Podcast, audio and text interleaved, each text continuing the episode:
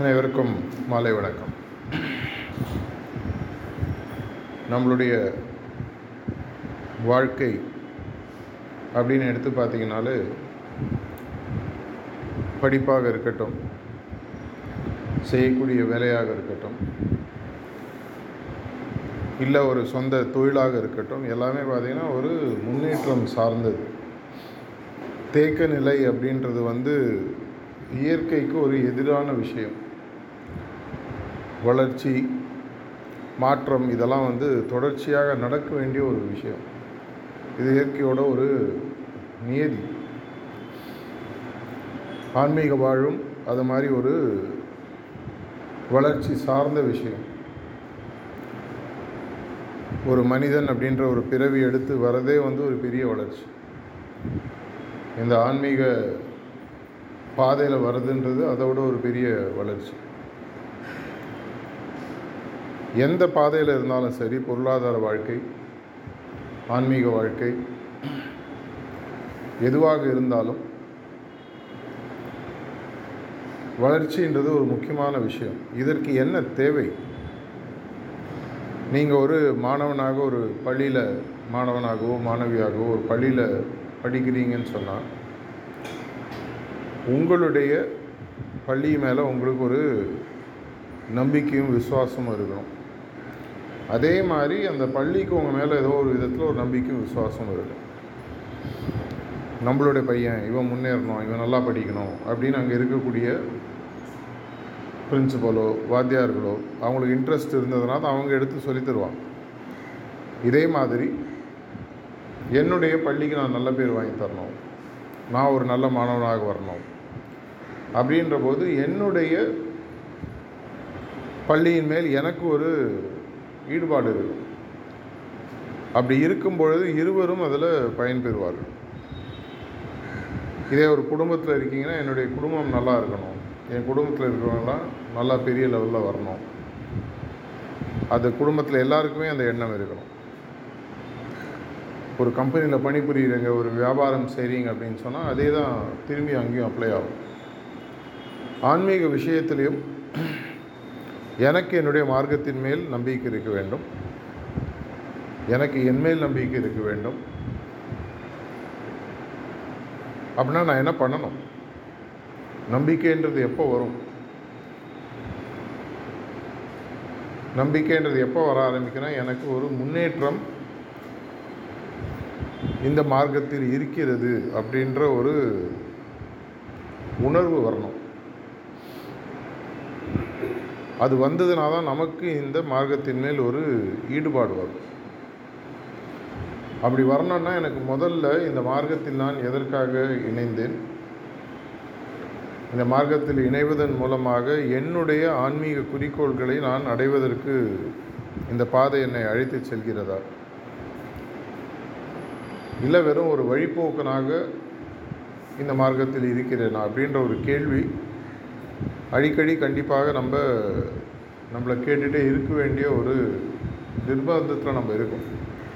ஒரு ஸ்கூலில் சேர்ந்துட்டதுனாலே ஆட்டோமேட்டிக்காக நீங்கள் நல்ல மார்க் வாங்கி பாஸ் ஆகி வாழ்க்கையில் முன்னேறிடுவீன்ற கட்டாயம் கிடையாது. அதை போன்று இந்த மார்க்கத்தில் யாரோ சொன்னோம் யாரோ சொன்னாங்க நான் வந்து சேர்ந்தேன்.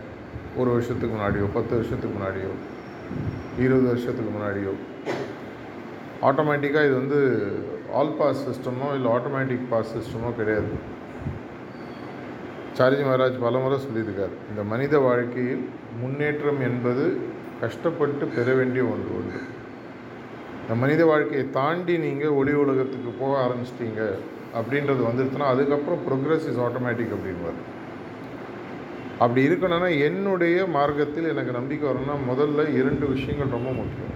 என்னுடைய இந்த மார்க்கத்தில் என்னுடைய தேவை என்ன? குறிக்கோள்னு வச்சுக்கலாம் தேவைன்னு வச்சுக்கலாம். எப்படி எடுத்து பார்த்தாலும் நான் இங்கே எதற்காக இருக்கிறேன் அப்படின்றத நமக்கு கண்டிப்பாக ஒரு தெளிவு நான் திரும்பி திரும்பி பல இடங்களில் பேசும்பொழுது பல நாட்களாகவே இந்த விஷயத்தை நான் சொல்லிகிட்டு இருக்கேன். எதனாலன்னா ஒரு கல்லூரியில் சேர்றோம் ஒரு பள்ளியில் சேர்றோம் ஒரு கம்பெனியில் சேர்கிறோன்னா என்னுடைய ஒரு வளர்ச்சிக்காக தான் நாங்கள் சேர்றோம். நல்லா படித்து நல்ல மாணவனாக வரணும். நல்லா வேலை செஞ்சு நல்லா சம்பாதிக்கணும். என்னோடய வியாபாரம் நல்லா தழைக்கணும். அந்த எண்ணம் அவங்களுக்கு இருக்கணும் எனக்கும் இருக்கணும். அந்த சைடை பற்றி எனக்கு பரிபூர்ண நம்பிக்கை இருக்குது நம்மளுடைய குருநாதர்கள் இந்த மார்க்கத்தை உருவாக்கி லட்சக்கணக்கான வருடங்கள் மனிதர்கள் எதற்காக காத்திருந்தார்களோ அதை ஒரு வாழ்விலே அடையக்கூடிய ஒரு அருமையான ப்ராக்டிக்கலான ஒரு சிஸ்டம் நமக்கு கொடுத்துருக்காங்க.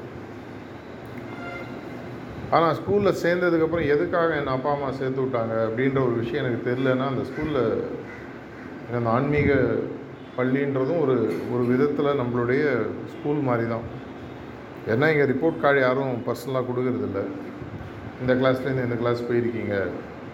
இது மாதிரி நீங்கள் பாஸ் ஆகிருக்கீங்க ஃபெயில் ஆகிருக்கீங்க அந்த பொறுப்பை நம்மள்ட்டே கொடுத்துட்றாங்க இந்த பள்ளியில் மட்டும்தான் நீங்களே உங்கள் ரிப்போர்ட் கார்டை எழுதிக்கலாம். ரைட்டோ தப்போ உங்களுக்கு வேணும் ரிப்போர்ட் கார்டு நீங்கள் எழுதிக்கலாம். எழுதுவதற்கு தேவையான அனைத்து உபகரணங்களும் நமக்கு கொடுக்கப்படுகின்றன. சென்சிட்டிவிட்டி கொடுக்கப்படுகிறது. ஒவ்வொரு சிட்டிங்லேயும் ஒரு கண்டிஷன் கொடுக்கப்படுகிறது. உங்களுடைய ஆன்மீக முன்னேற்றத்தில் உங்களுக்கு எந்த அளவுக்கு ஈர்ப்பும் நாட்டமும் இருக்கிறதோ அந்த அளவுக்கு தேவையான கண்டிஷன்ஸ் ஒவ்வொரு சிட்டிங்லேயும் வருது.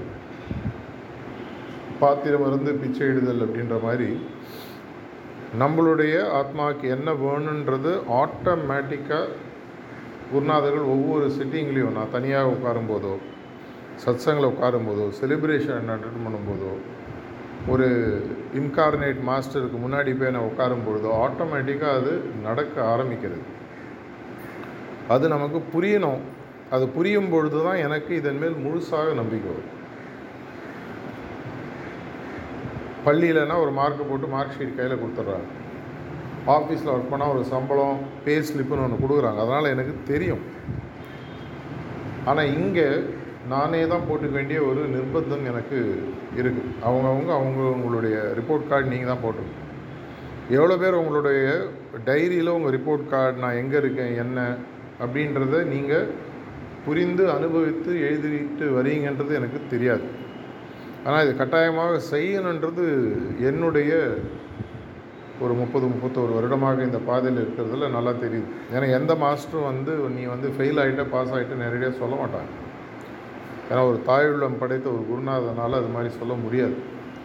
ஆனால் எனக்கு என்னுடைய பயிற்சியின் மூலமாக என்ன கிடைக்கிறது என்பது எனக்கு தெள்ள தெளிவாக தெரிவதற்கு வாய்ப்புகள் நல்லா சென்சிட்டிவிட்டி வளரணும். மூடிய அறைக்குள் வெளியில் மழை பெய்யுறதா சூரியன் அடிக்கிறதா என்னன்றது எனக்கு தெரியாது. தட்பவெட்ப நிலை என்ன இருக்குன்றது எனக்கு தெரியாது. ஆனால் இதே ஒரு கண்ணாடி சுற்றி இருக்கக்கூடிய மாடியில் உட்காந்தாலும் வெளியில் என்ன நடக்குதுன்றது என்னால் பார்க்க முடியும். மழை பெய்யுது சூரியன் அடிக்குது. இதை போன்று ஒவ்வொரு சிட்டிங்லேயும் என்னோடய ப்ராக்டிஸ்லேயும் என்ன நடக்குதுன்றதை நமக்கு புரிய வைக்கணும்னு சொன்னால் அந்த கண்ணாடி போல் அந்த சென்சிட்டிவிட்டி வளர வளர எனக்கு மெதுவாக புரிய ஆரம்பிக்கும். எப்போ எனக்கு இந்த மார்க்கத்தில் முன்னேற்றம் வருகிறதுன்றது எனக்கு புரிகிறதோ நான் மற்றவங்களை இதை பற்றி தைரியமாக பேச ஆரம்பிக்கும் எனக்கு ஒரு புரியாத மார்க்கம். எனக்கு நம்பிக்கை இதுவரைக்கும் வராத ஒரு மார்க்கத்தில் வெறும் ஒரு வழிப்போக்கனாக இருப்பதால் என்ன ஆகுதுன்னு சொன்னால் நம்ம யார்ட்டையும் பேசும்போது ஒரு கன்விக்ஷன் இருக்காது. அப்படியே ஒரு ஏதோ ஏனோ தானோன்னு பேசுவோம். இல்லை பேசவே மாட்டோம். எதனாலையும் சேர்ந்துட்டோம்.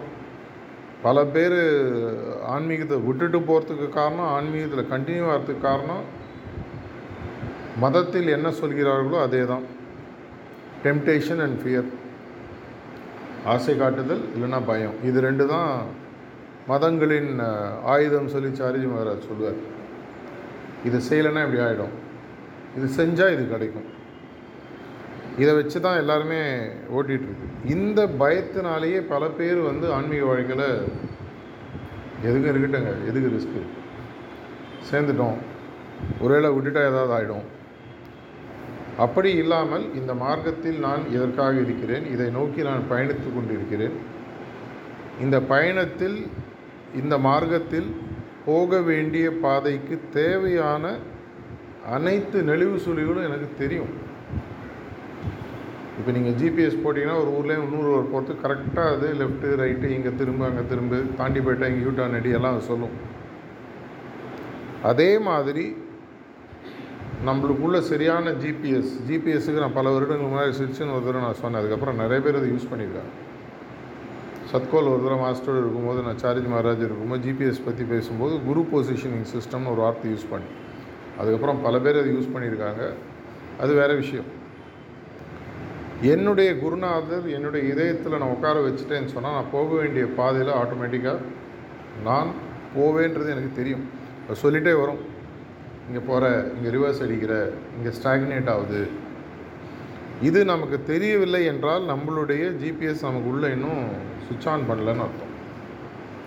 அப்படின்னா அது பண்ண வேண்டிய ஒரு நிர்பந்தம். உங்களே நீ கேட்டு பாருங்க உள்ளே இன்ஸ்டால் ஆகிடுச்சா சாஃப்ட்வேர் கரெக்டாக இருக்கா? காட்டுதா?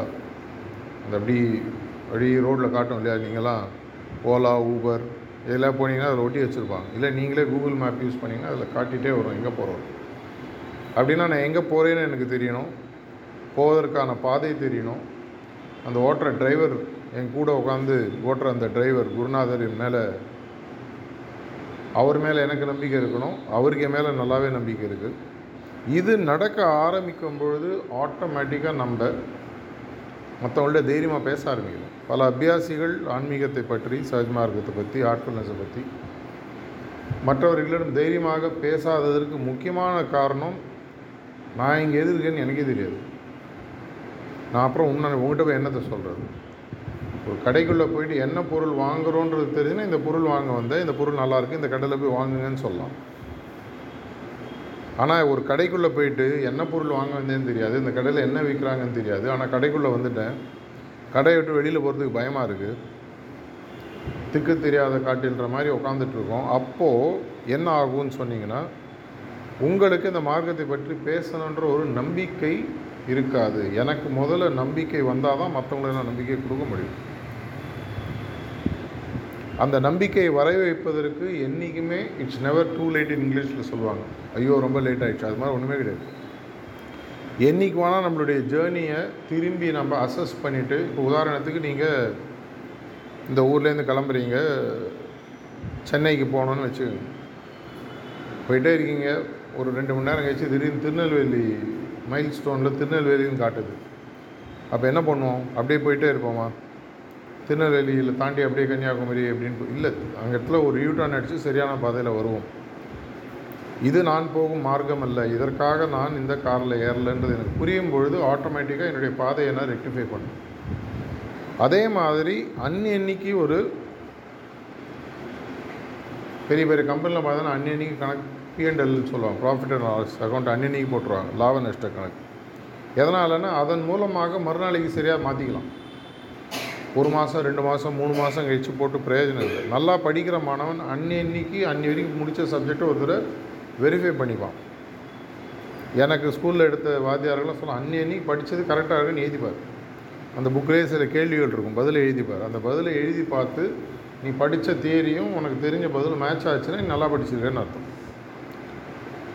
யாருமே எனக்கு வந்து புதுசாக எதுவும் சொல்லித்தரணுன்ற அவசியம் இல்லை. நம்மளுடைய பாடத்திட்டங்களும் வாழ்க்கையும் நம்மளுடைய ஆன்மீக பாதையில் நம்ம முன்னேறிட்டு இருக்கோமா இல்லையான்றதை நமக்கு புரிய வைப்பதற்கு தயாராக இருக்கிறது.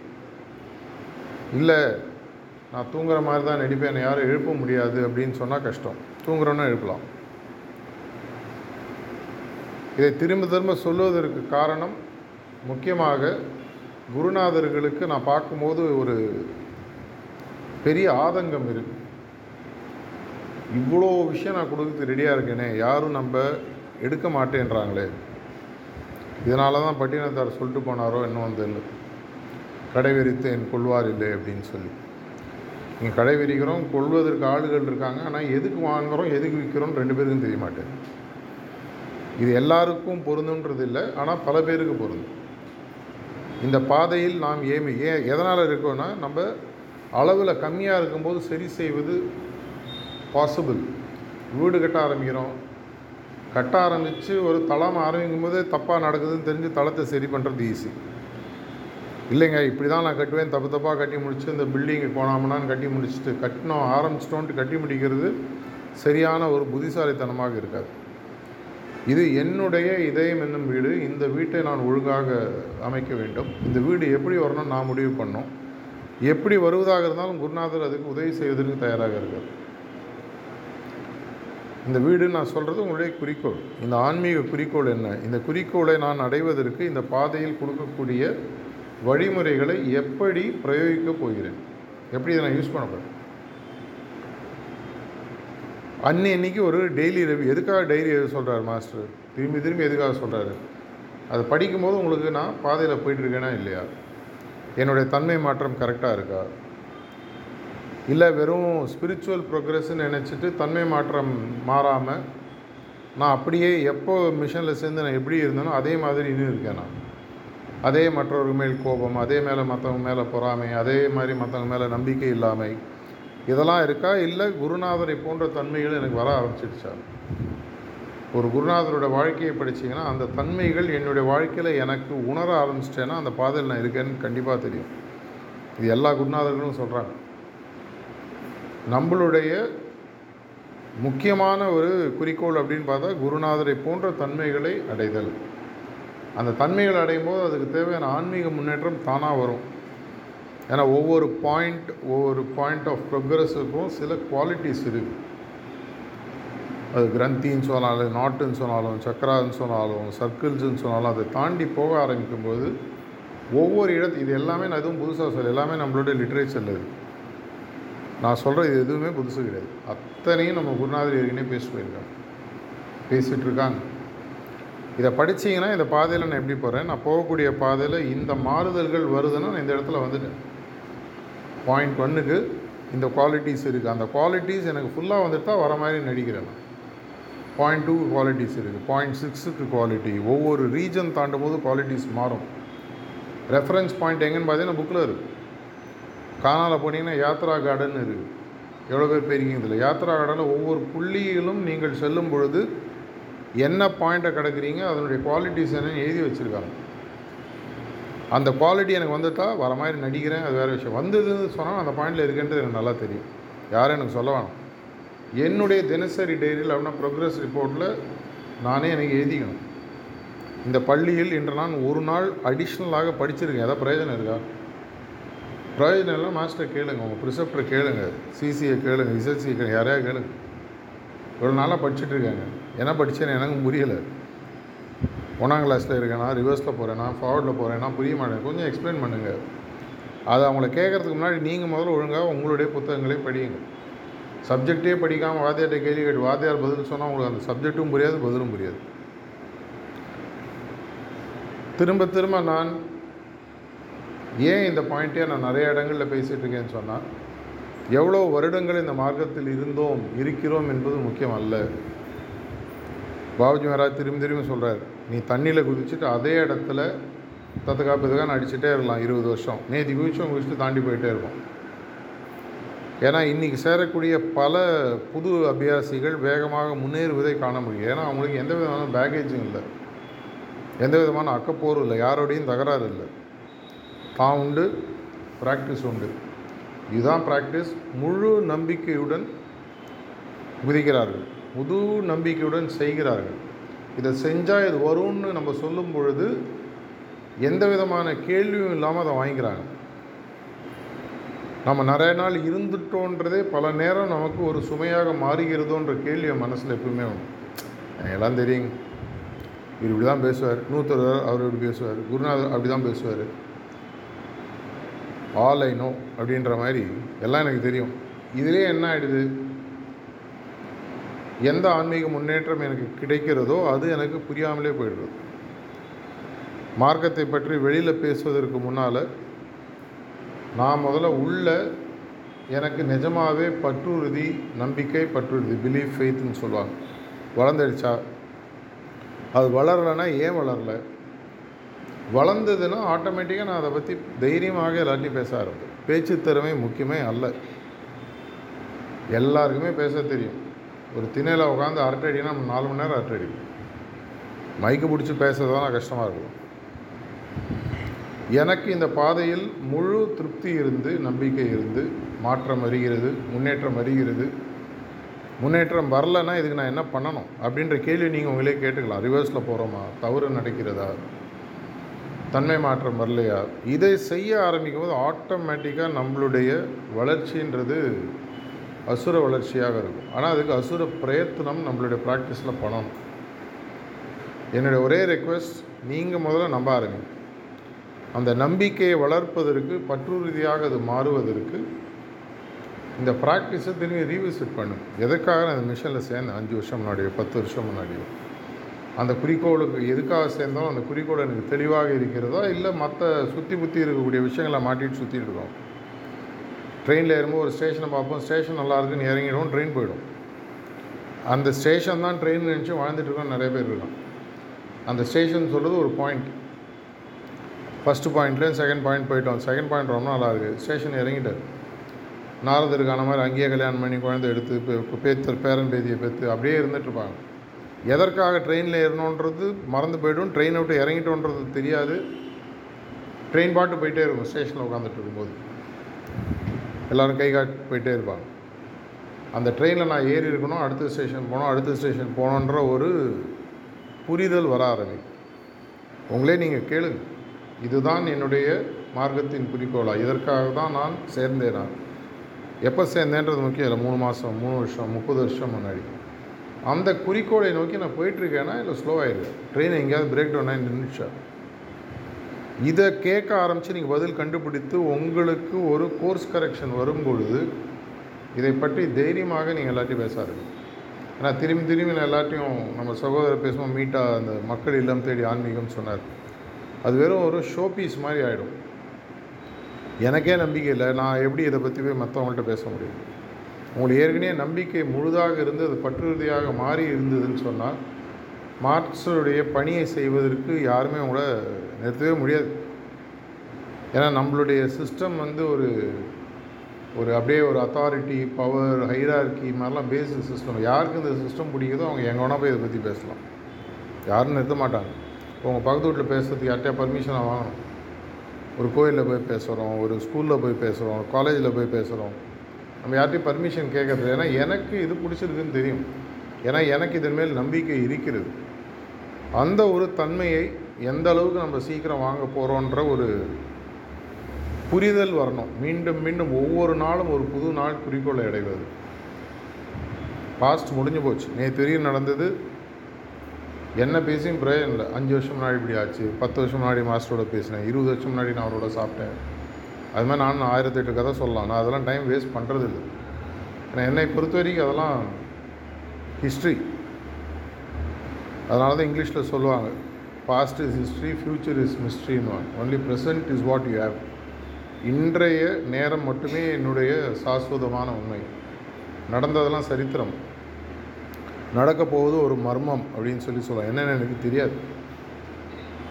மீண்டும் மீண்டும் அந்த ஒரு ரெக்வஸ்ட்டோடு தான் நான் எல்லா இடத்துலையும் முடிக்கிறேன். தயவு செஞ்சு உள்பக்கம் பாருங்கள் இந்த மார்க்கத்துக்கு எதற்காக வந்து அந்த குறிக்கோள் தெளிவாக இருக்கிறதா? அந்த குறிக்கோளை நோக்கி நான் வேகமாக போய்கொண்டிருக்கிறேனா என்னுடைய நம்பிக்கை வளர்ந்து பற்றுறுதியாக மாற ஆரம்பித்திருக்கிறதா? அந்த பற்றுறுதி என்னை சரணாகதி நிலைக்கு எடுத்துகிட்டு போதா? அந்த சரணாகதி அன்பாக மாறுகிறதா? அந்த அன்பு பக்தியாக மாறுகிறது. அந்த பக்தின்ற ஸ்டேஜ் வரும் பொழுது உங்களுக்கு மாஸ்டருக்கு வித்தியாசமே இருக்குது தன்மையில் போஸ்டில் இல்லை நானும் ஒரு ஒன்றுன்ற ஒரு ஃபீலிங் கூட எனக்கு இருக்காது. அந்த நிலைக்கு எல்லோரும் வரணுன்றதான் நம்மளுடைய குருநாதர்களோட ஆசை. வந்துட்டா இல்லையான்ற தயவு செஞ்சு பாருங்கள் ஆன்மீகம் தானாக வளரும். நீங்கள் செய்யலனா யாரோ செய்வாங்க. சார்ஜ் மகாராஜ் அடிக்கடி சொல்கிறார் இந்த வேலை யாராலும் நிறுத்த முடியாது. இது இயற்கையின் காலத்தின் கட்டாயம். இவ்வளோ லட்சம் வருஷங்கள் கழித்து இந்த சிஸ்டம் திரும்பி வந்திருக்குன்னு சொன்னால் இயற்கை இதை லாலாஜி மகாராஜ் மூலமாக திரும்பி அனுப்பிச்சிருக்கு நம்மளோ நீங்களோ யாரோ வந்து ஆற்று வெள்ளத்தெல்லாம் கையை வச்சு யாரும் நிறுத்த முடியாது.